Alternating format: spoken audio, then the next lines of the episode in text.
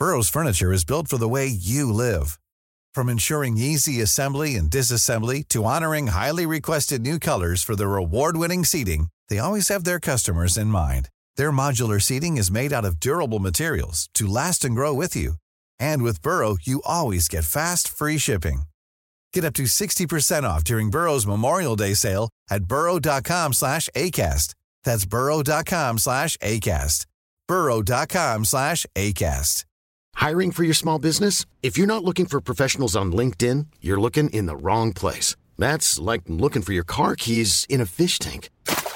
LinkedIn helps you hire professionals you can't find anywhere else, even those who aren't actively searching for a new job but might be open to the perfect role. In a given month, over 70% of LinkedIn users don't even visit other leading job sites. So start looking in the right place. With LinkedIn, you can hire professionals like a professional. Post your free job on linkedin.com slash people today. When you're ready to pop the question, the last thing you want to do is second guess the ring. At Bluenile.com, you can design a one-of-a-kind ring with the ease and convenience of shopping online. Choose your diamond and setting. When you find the one, you'll get it delivered right to your door. Go to Bluenile.com and use promo code LISTEN to get $50 off your purchase of $500 or more. That's code LISTEN at Bluenile.com for $50 off your purchase. Bluenile.com code LISTEN. I've always had in the back of my mind that, you know, did, did she feel so guilty about those deaths that she survived that she continues to try to punish herself by taking the people that she loves, you know, and killing them.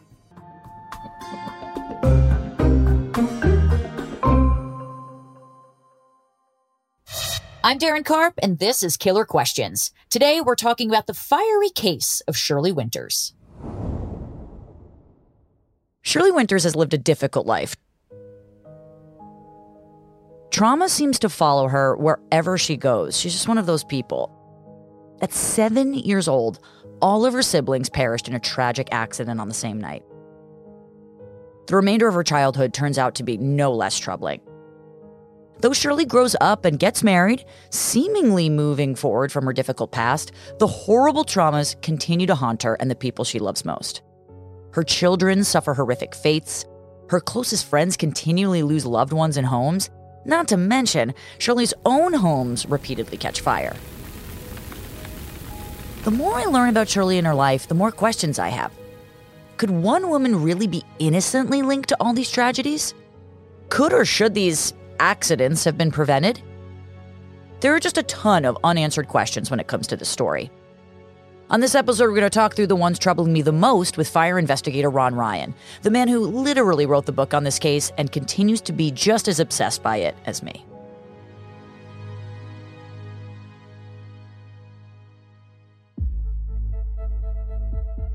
On February 27, 1958, Shirley Barron is born in Onondaga County, New York, the third of her mother Marilyn's four children. When Shirley is only six, she suffers a traumatic and potentially life altering experience. Her older sister Joyce's dress catches fire. It's an accident that almost kills her. Now, if that didn't alter her life, what happens a year later, I would say certainly does. Shirley is spending the night at her grandmother's house when her three siblings, 11 year old Peter, 10 year old Joyce, and 4 year old Lita all passed away during the night. Only Shirley's mother, Marilyn, survives the freak carbon monoxide leak. And yes, the children's deaths are determined to be a tragic accident caused by the fumes leaking from a faulty gas furnace. Just horrible, tragic, horrendous all around.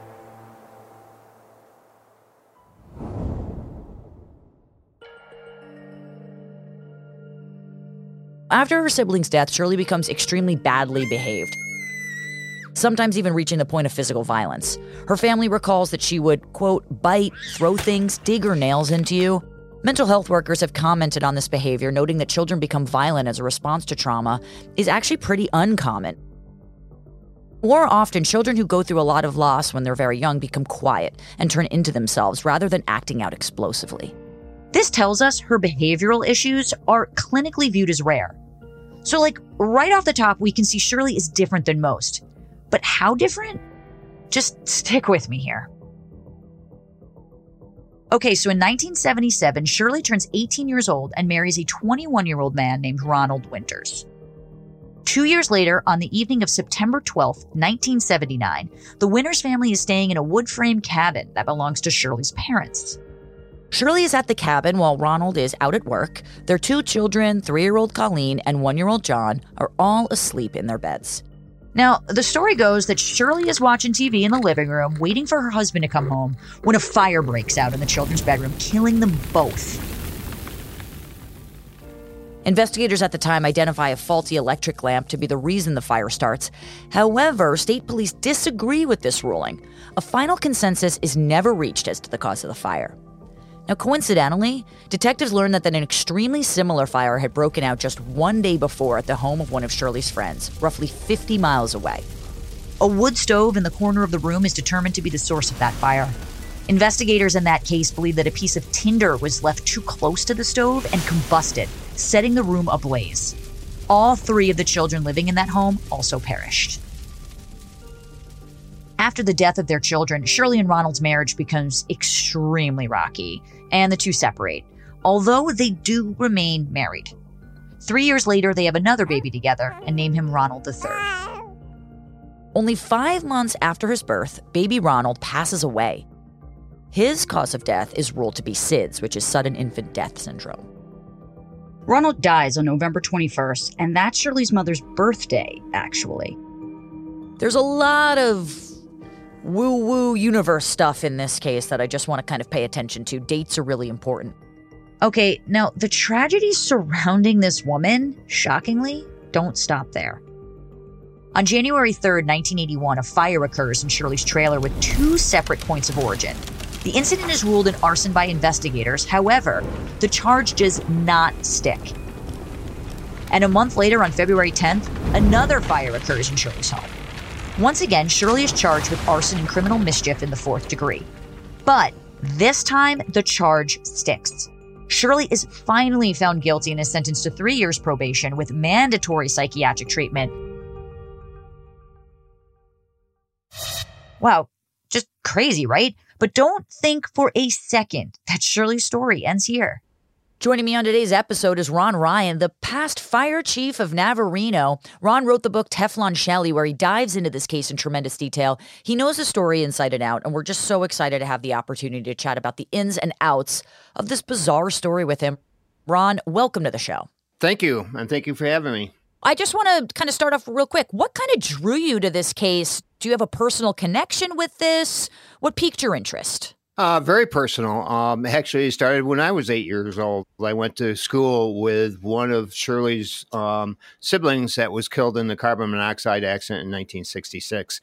So my involvement started then. It just so happened I became a fire investigator with Onondaga County, and her activities just, you know, professionally intertwined with my duties that's a strong personal connection obviously. There's going to be an emotional element to it but also given your job you know this is this is kind of pyromania at its finest to maybe put a loose term on it. Do you still find yourself interested in some of these unanswered questions in this case? I'm just wondering if you've kind of answered all of the questions that you have in your head after doing this or are there still unanswered questions for you there's still unanswered questions. I wish i could say that we successfully concluded the case I think we've put an end to her um, madness, if you will, as far as killing kids and setting fires as a result of her incarceration. But there's a lot of unanswered questions. And the biggest one is why the hell? What was going through your mind that you felt so driven to cause this type of tragedy and pain to the people you love the most or should love the most? Well, thanks for joining us. Let's get right into it. It seems the investigation team is finally seeing a pattern here with all of these fires. Ron, why does the fire investigation team seem to have such a hard time getting these charges to stick initially? Well, fire investigations is very difficult to begin with. You really have to be able to determine one, that the fire is incendiary, and secondly, who is responsible for that fire. It could be an individual or it could be a product or, or um, you know, a natural event. So at the point Shirley is finally convicted of arson and sentenced to probation and psychiatric counseling, does anyone question whether Shirley may or may not have been involved in her son's death? Does anyone have piqued interest towards Shirley right now? As far as uh, Ron Winters III in the SIDS death, I don't think there's any question in, with her involvement. Has anyone noticed that there's an awful, and I mean an awful lot of coincidences going on here? It seems strange that the children around Shirley seem to be dying on these dates that seem to have so much meaning to her. Her mom's birthday, the day right after her friend's children also died there's just a lot of tragedy that surrounds Shirley. Is it possible that she's just unlucky or she's causing this stuff? Well, I think when you take a look at fires um, in their totality, most people may suffer one fire, maybe two in their lifetime. We've connected uh, Shirley Winters with over 17 fires. She either knew somebody that lived there, she lived there herself, or had some type of connection with the fire event that occurred. On November 9th, 1982, while Shirley's still on probation for her arson conviction the year prior, another fire breaks out in Shirley's trailer. Shirley is charged with a separate count of arson as well as violating her probation. Between 1984 and 1987, three years, while all these arson cases are being decided, Shirley gives birth to three children two girls named Joy and Ashley, and a boy named Clayton. In 1987, Shirley and Ron finally divorce, and Shirley moves with her kids to Syracuse, New York. In 1989, two years later, Shirley is tried on several more arson charges, including two fires that break out at two different homes where she lives with her kids. That year, Shirley's 1982 arson charges are presented to a jury, but gets thrown out. Why? Well, the jury remains hopelessly deadlocked and is unable to reach a verdict. The case is then retried, and the second jury finds Shirley not guilty, and she's able to go home to her children. On November 12, 1989, another fire breaks out in the basement storage space of Shirley's home. Shirley rescues four year old Ashley and two year old Clayton from the burning house, but leaves five year old Joy inside. Joy does survive the inferno because she's able to escape from the home by herself which is wildly impressive for a five year old, let me tell you. I don't know that I could even do that as an adult. Good for her.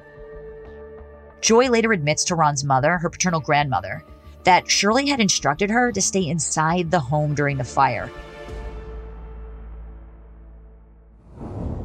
Holy, you know what? I mean, so to say Joy is a survivor, I think is a complete understatement here. In my opinion, it seems that Shirley Winters is a pyromaniac. But does being a pyromaniac necessarily mean you want to kill people? Or do they simply go hand in hand in Shirley's case specifically? I think that's one of the biggest unanswered questions.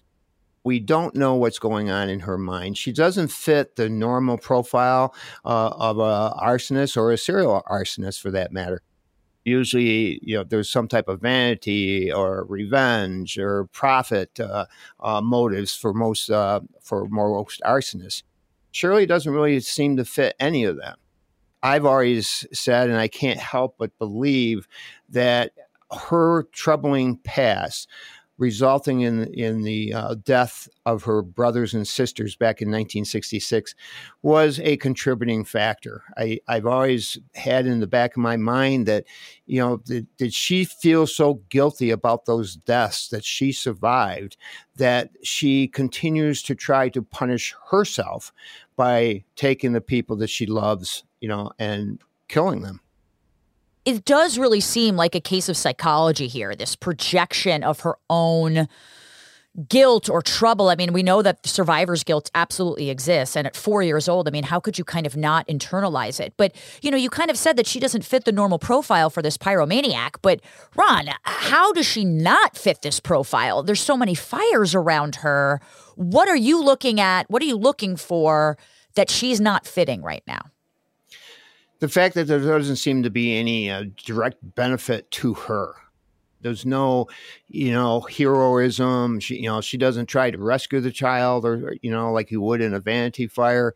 She's not getting any profit, you know, monetary profit from any of the fires that she sets. So it really comes down to appear to be a psychological satisfaction um, that she gets in her own mind. You know, it's one of the questions, if I ever meet her face to face, is not if you did it, but why did you do it? On January 6, 1990, after yet another fire at Shirley's home, social services removes the three children from their mother's custody and places them with her ex husband, Ronald. After her children are taken away to safety, Shirley checks herself into an inpatient psychiatric facility where she stays for a few days before deciding to leave. Now, we're going to find out that Shirley checks in and out of psychiatric facilities a number of times throughout her life. What's the deal here? I mean, is this against medical advice? How is she able to kind of slip through these cracks so easily, considering the fact that she seems to be under, I would assume, proper psychiatric mental care? How is this possible? I'm not so sure she stayed current on her care. There's several instances over the years that uh, medication that had been uh, prescribed to her, she, by her own accounts, uh, couldn't afford it or wouldn't take it. Throughout 1990, four separate fires break out in the homes where Shirley lives. Two of those fires occur in her aunt's garage. The second one burns the home to the ground. I just don't understand how this woman can have so many fires around her. I'm just, this is absurd to me. In 1990, Shirley attempts suicide by trying to jump off a bridge after visiting the graves of her first two children, John and Colleen. Later that same year, Shirley is charged with a fourth count of arson, this time for a fire set at a bowling alley near her home. In 1997, a fire breaks out in Shirley's mom's house. Shirley is charged with a fifth count of arson. This time, Shirley pleads guilty to the charge, admitting that she knew her cousin was inside when she started the fire, and she's sentenced to eight years in prison. Do we know if Shirley meant to kill her cousin, or did she just not care whether or not they died in the fire? Uh, no question. Uh, when you mentioned her cousin, that was one of the uh, probably one of the latest fires, and one of the unusual things that she did in that fire is she used gasoline to uh, initiate it, and her cousin was asleep um, in the house at the time. It was the first fire and the only fire that we ever was able to determine that she actually uh, utilized an accelerant to aid in the kindling the spread of that fire. I know correlation doesn't imply causation, but isn't there something to be said for all these fires breaking out around her? Like, how could we not connect her to it? There just really wasn't any concrete evidence to pin her down with this? Well, a lot of fire investigations are, are based on circumstantial evidence versus, you know, direct evidence. And that's, you know, that's a contributing factor. Another contributing factor to it was the actual multiple jurisdictions the fires were actually occurring in. Uh, they were occurring in multiple counties throughout the state. I, I'm curious for you, after all of your research with her, after poring over medical records, everything, do you have any insight as to as to how many of these are calculated murders and how many are just her recklessly giving in to the pyromania? Do we know anything about whether or not she genuinely wanted to kill people with the fire she was starting? I can't answer that because I, you know, I can't get in her mind. You know, there's several fires uh, that she's been contributed to that had the potential of, of a life hazard um, either injury or death occurring. But there's several of them uh, that occurred also that would just be property damage. While in prison, Shirley visits a psychiatrist, which seems to be 100% necessary in this case. She confides in this doctor that whenever she looks for a new job, she makes sure to find a workplace that has at least one quiet room where she can be alone because she needs a place where she can respond to her hallucinations in private without her coworkers knowing. In 1999, on the 33rd anniversary of the deaths of her sisters and brother, Shirley speaks to another prison psychiatrist. And this time, she discusses her lifelong obsession with their deaths, stating, I've always felt that each year on this day that I would die. It is scary. It would be fate. In 2004, Shirley is released on parole, which she violates almost right away by being in possession of a lighter. Shirley remains in prison until 2005 when she's released again. She continues to seek mental health care from various doctors, but never seems to stay with one long enough to get the long term treatment she needs. In 2006, Shirley tells one of those doctors that she was, quote, hearing baby voices when she turned around, there was no one there. Shirley also admits to her doctors that on the night of the fire that killed her siblings, she had tricked her sister into letting her go to her grandma's house while the other three children stayed home. Is that an important kind of clue? Did she know something? Because it just seems so dark. I mean, clearly something about their deaths really fucked her up mentally. I wonder if that could be the cause of the mental health problems as an adult. Although, although you know, they didn't die in the fire, right? They asphyxiated on gas, her siblings. Is that correct? It was carbon monoxide. And, and what happened is uh, the children, the Barron children, would take turns. Um, one of them would stay at their grandmother's house occasionally. And the night of that tragic accident in 1966, um, her sister was to go to the grandmother's house, and Shirley was to be home. They ended up uh, actually getting in an argument on the school bus about who was going, and Shirley was throwing a temper tantrum and wanted to go to the grandmother's house to spend the night. And the older sister finally gave in and said, "Okay, Shirley, you go ahead and go to grandma's. You know, I'll stay home tonight."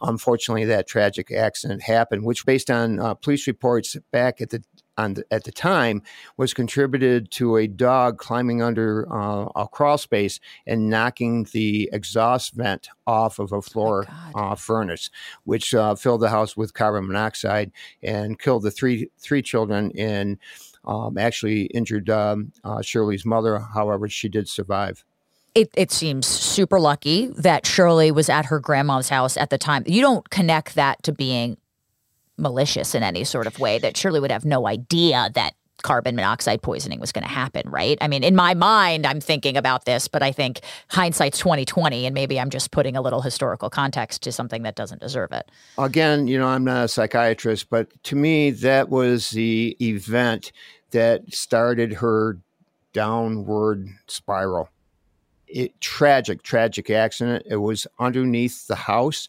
Numerous uh, numbers of her fires were uh, underneath the structures in the basement, uh, underneath porches, um, you know, low in the structure, kind of mimicking the um, carbon monoxide accident that occurred in 66. And so, in your professional opinion as a human being and as someone who has studied this, do you think she blamed herself for the deaths of her siblings? I'm not so sure she blamed herself for the death of her siblings as much as she blamed herself for not being one of the siblings that died. And, you know, I think that kind of shows in her path uh, throughout her adult life just by the numerous uh, attempted suicide. Imagine the softest sheets you've ever felt. Now imagine them getting even softer over time. That's what you'll feel with Boll and Branch's organic cotton sheets. In a recent customer survey, 96% replied that Bowl and Branch sheets get softer with every wash. Start getting your best night's sleep in these sheets that get softer and softer for years to come. Try their sheets with a 30-night guarantee. Plus, get 15% off your first order at bollandbranch.com. Code BUTTERY. Exclusions apply. See site for details. Hi, I'm Daniel, founder of Pretty Litter. Did you know cats tend to hide symptoms of sickness and pain? I learned this the hard way after losing my cat, Gingy. So I created Pretty Litter, a health monitoring litter that helps detect early signs of illness by changing colors, saving you money and potentially your cat's life. Pretty Litter is veterinarian developed, and it's the easiest way to keep tabs on your fur baby's health right at home. Go to prettylitter.com and use code ACAST for 20% off your first order and a free cat toy. Terms and conditions apply. See site for details. Planning for your next trip? Elevate your travel style with Quince. Quince has all the jet setting essentials you'll want for your next getaway, like European linen, premium luggage options, buttery soft Italian leather bags, and so much more. And is all priced at 50 to 80% less than similar brands. Plus, Quince only works with factories that use safe and ethical manufacturing practices. Pack your bags with high-quality essentials you'll be wearing for vacations to come with Quince. Go to quince.com slash pack for free shipping and 365-day returns. Wow. Nice. Yeah. What you're hearing are the sounds of people everywhere putting on Bombas socks, underwear, and t-shirts made from absurdly soft materials that feel like plush clouds. Yeah, that plush. And the best part, for every item you purchase, Bombas donates another to someone facing homelessness. Bombas. Big comfort for everyone. Go to bombas.com slash ACAST and use code ACAST for 20% off your first purchase. That's bombas.com slash ACAST. Code ACAST. During her mental health treatment, Shirley informs her doctors that she hasn't been taking the medication they've prescribed, both because she can't afford it, and then when she can afford to buy it, she often forgets. When she does remember to take them, they make her feel overweight. Around this time, Shirley checks herself into another inpatient program where the doctors notice even more unsettling behavior. Shirley seems to compulsively injure herself by hitting her head against the wall and stabbing her legs repeatedly with whatever sharp object she can get her hands on. On November 18, 2006, Shirley visits friends who happen to be watching their grandson, Ryan Rivers. Ryan is one month away from his second birthday. While Shirley is visiting, Ryan drowns in the bathtub. Ryan was not taking a bath at the time of the drowning. He was found face up and fully clothed in the tub. His sneakers are dry, indicating only the upper part of his body was submerged. Do we know where Shirley was at the time? Was she anywhere near Ryan at this point? What do we kind of know the relationship between Ryan and Shirley? Shortly after the death occurred, one of the family members that were actually in the house uh, that night contacted the police officials and indicated that Shirley was, in fact, at the residence that day and was seen coming out of the bathroom four minutes before uh, Ryan Rivers was um, uh, discovered drowned. One week after Ryan passes away, Shirley is pulled over for swerving her car while driving. During the stop, police notice that Shirley's clothes are torn up and she has what has appeared to be deep scratches all over her body her wrists, neck, chest, and face. Shirley also seems to be muttering to herself compulsively, saying things like, quote, the evil has to stop, the evil is trying to get out, end quote. Shirley tells detectives that she hasn't taken the medication she needed to treat her schizophrenia and that she's on her way to an inpatient mental health care facility, but has lost her way.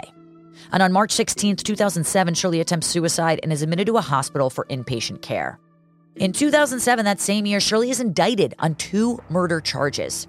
On March 28th, Shirley is charged in Onondaga County, New York, with the murder of her five month old son, Ronald Winters, who passed away in 1980. Now, remember, Ronald's cause of death is initially determined to be SID, sudden infant death syndrome. However, after baby Ryan drowns in 2006 while Shirley is present in the home, investigators become suspicious that she might have something to do with his death. Ronald's body is then exhumed, and investigators finally conduct a full autopsy.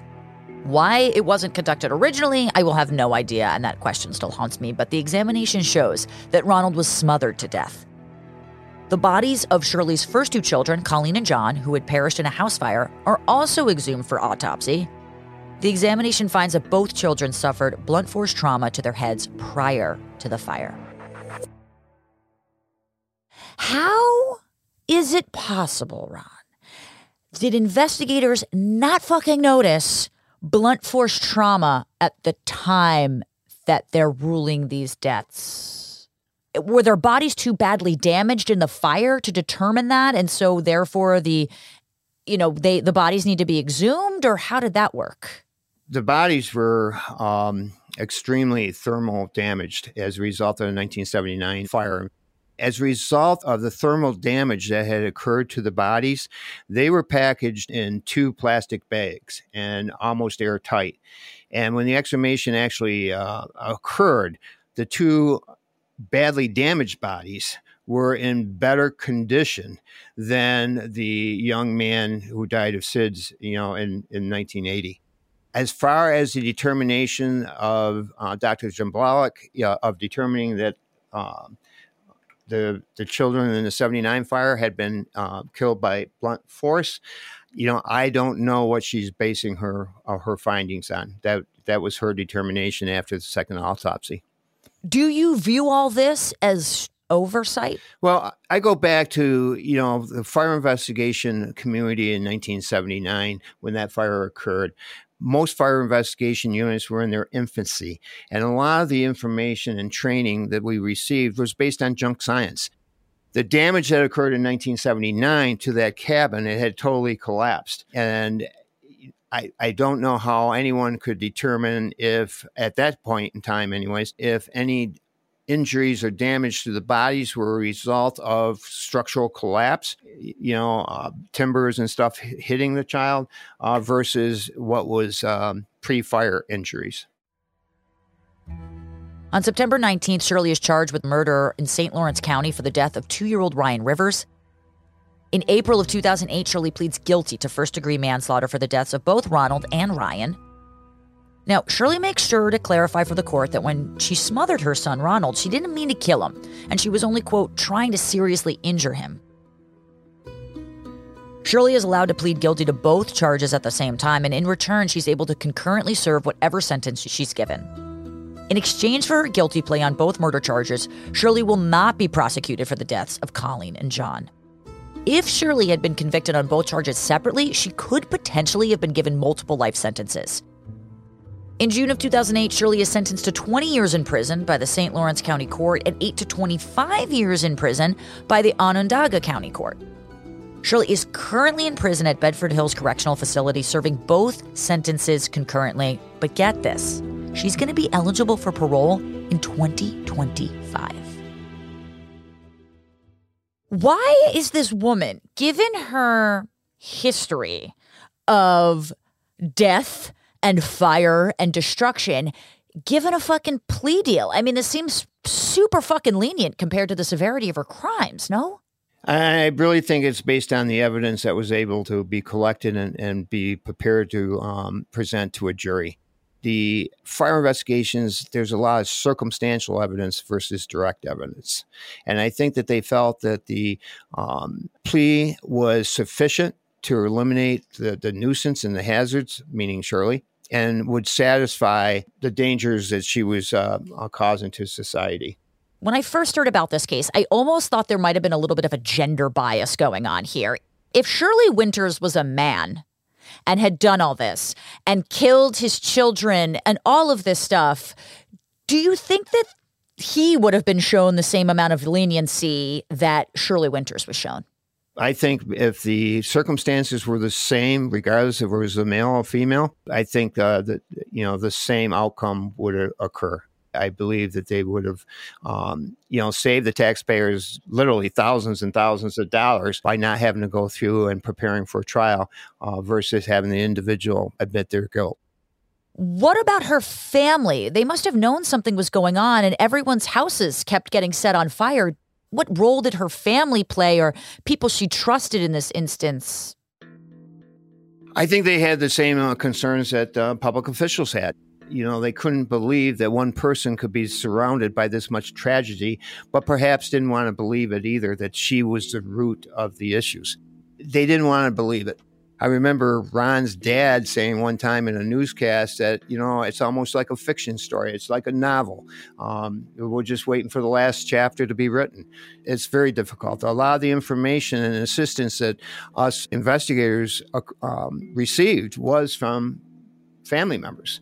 Not that they were accusatory in any way, shape, or form. They were just supplying facts that uh, you know we had to put together with the physical evidence to be able to come to the conclusions that we did.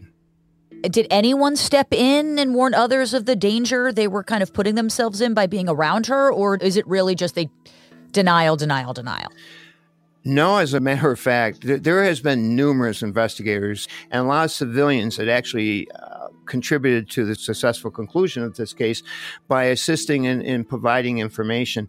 And one of the things that we did as Shirley got out of prison multiple times and would move around the state, we would make a point to get to those uh, public officials and say, hey, this is the information we have. You may want to keep an eye on her. One of the things that happened uh, with that as a result of one of our visits, when she was out on parole, she was um, put into a two family house, and the landlord of the two family house found out about her history and said, Hey, no, I, no. find someplace else for her to live you know, I, I, think of kind of red flag laws that are kind of in the popular culture now. Are there any red flags or warning signs that someone might do something like this that people can kind of look out for? Shirley doesn't fit any type of mold when it comes to fire setting. All the statistics that we have, she just doesn't fit. We tried so hard to, you know, come up and maybe predict what is setting her off. When's she going to set her next fire? Who's the next victim going to be and, and why? And so we plotted out what her critical times may be that she would go off the handle and do something. And unfortunately, we came up with some critical times. We did a couple stakeouts, and it was just found, uh, you know, not to be scientific. And quite honestly, we scrapped it. You know, she's up for parole in 2025, which is uh, basically tomorrow. Can a person like this ever truly be rehabilitated back into society? What is your take on her coming out in 2025? It's my understanding, based on the information that I've received from the prison system, is that she has been seeking some um, uh, psychiatric help in, in prison. You know, you, you're right. She's coming up for parole, but I'm not so sure that a parole board will release her. Is there any reasonable way that she could have been stopped sooner in your mind? I don't know how, unless we could have put her uh, directly at the scenes and you know be able to determine that she was the individual that was responsible one of the issues that we had in a couple of the fires is that the accessibility to where the fire was actually set was definitely accessible to her, but it was also accessible to somebody that may be just walking off the street. So even though we were successful in saying that fire is arson, there's no question that that fire is incendiary the question of responsibility and that Shirley was the only one that had the opportunity to create that fire was the difficulty that we had that allowed her to escape prosecution on some of the fires. In total, Shirley is linked to 17 fires in places she lived or at the homes of her family members. 17 people! Shirley spent time in inpatient psychiatric wards on 28 separate occasions. Shirley has been treated for over a dozen mental illnesses, including dissociative disorder, bipolar disorder, borderline personality disorder, schizophrenia, psychogenic amnesia, and pyromania. On at least seven separate occasions, Shirley is readmitted into inpatient programs within two days of being released from her previous stay. Shirley's prison social worker has stated his firm belief that the mental health system has failed Shirley. Although it's obvious that she suffers from severe mental illness, she continually fights against offers for help. He went on to comment that Shirley has always been functional enough that she couldn't be involuntarily treated until she became a danger to herself or others. What? She was clearly a danger to both herself and to others. I mean, where's sort of the line here? Where's the boundary? How dangerous do you kind of have to be to throw up the red flags here, people? The doctor concluded his statement with a hope that Shirley's time in prison will allow her to receive meaningful psychological treatment for the first time in her life Shirley will now have to work with the same medical team without the ability to jump from healthcare provider to healthcare provider. Given how close you've been to this entire case, obviously you've read it in and out, you have a personal connection to this. We know a little bit more about, you know, what happened to her as a child. Do you struggle with any empathy for her at all? Do you just view her as kind of this cold blooded killer who's complicated, or do you find yourself feeling bad for her ever? That's a very interesting question. You know, when I look back at um, the 1966 carbon monoxide accident, I can't help but feel bad for her. Yeah. But then I think about Ron Winters III. I think about Colleen and John. Um, I think about the and Ryan Rivers, and you know my sympathy for Shirley is okay. We want we want to give you the help. We want to help you. Just come clean and, and, and tell us, you know, tell us what's going on in that fucked up mind of yours. Part of me is like, could she have turned out any other way given the tragedy that happened with this? Could it could it have gone some other place? Could someone have made her go to a psychiatric facility sooner to prevent all this? It's one of those things that I think is just going to continually haunt us and obviously has haunted you. Ron, I hope you get justice for everything that you've sort of gone through. I really appreciate your time today. Thank you so much. Oh, thank you. Of course, we're going to keep an eye on any developments in this case or with Shirley. She's up for parole pretty soon. One thing is for sure, regardless of my own questions about this, we hope justice was served for all of Shirley's victims. For you guys listening to the show, what are your killer questions for this case? You can message me on social media at Carpe Darren. I'm Darren Karp. Thanks for listening to Killer Questions.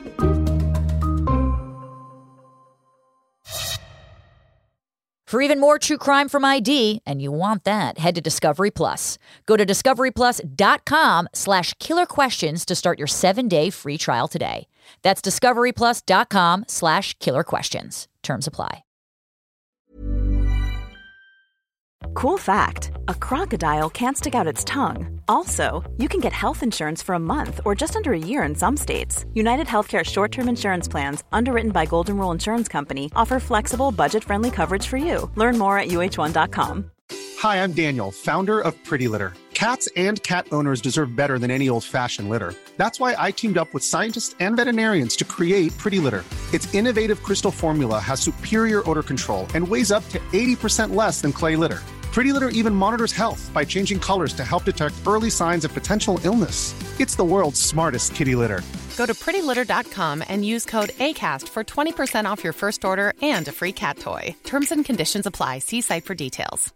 Planning for your next trip? Elevate your travel style with Quince. Quince has all the jet setting essentials you'll want for your next getaway, like European linen, premium luggage options, buttery soft Italian leather bags, and so much more. And is all priced at 50 to 80% less than similar brands. Plus, Quince only works with factories that use safe and ethical manufacturing practices. Pack your bags with high-quality essentials you'll be wearing for vacations to come with Quince. Go to quince.com/pack for free shipping and 365-day returns. Even when we're on a budget, we still deserve nice things. Quince is a place to scoop up stunning high-end goods for 50 to 80% less than similar brands. They have buttery soft cashmere sweaters starting at $50, luxurious Italian leather bags, and so much more. Plus, Quince only works with factories that use safe, ethical, and responsible manufacturing. Get the high-end goods you'll love without the high price tag with Quince. Go to quince.com/style for free shipping and 365-day returns.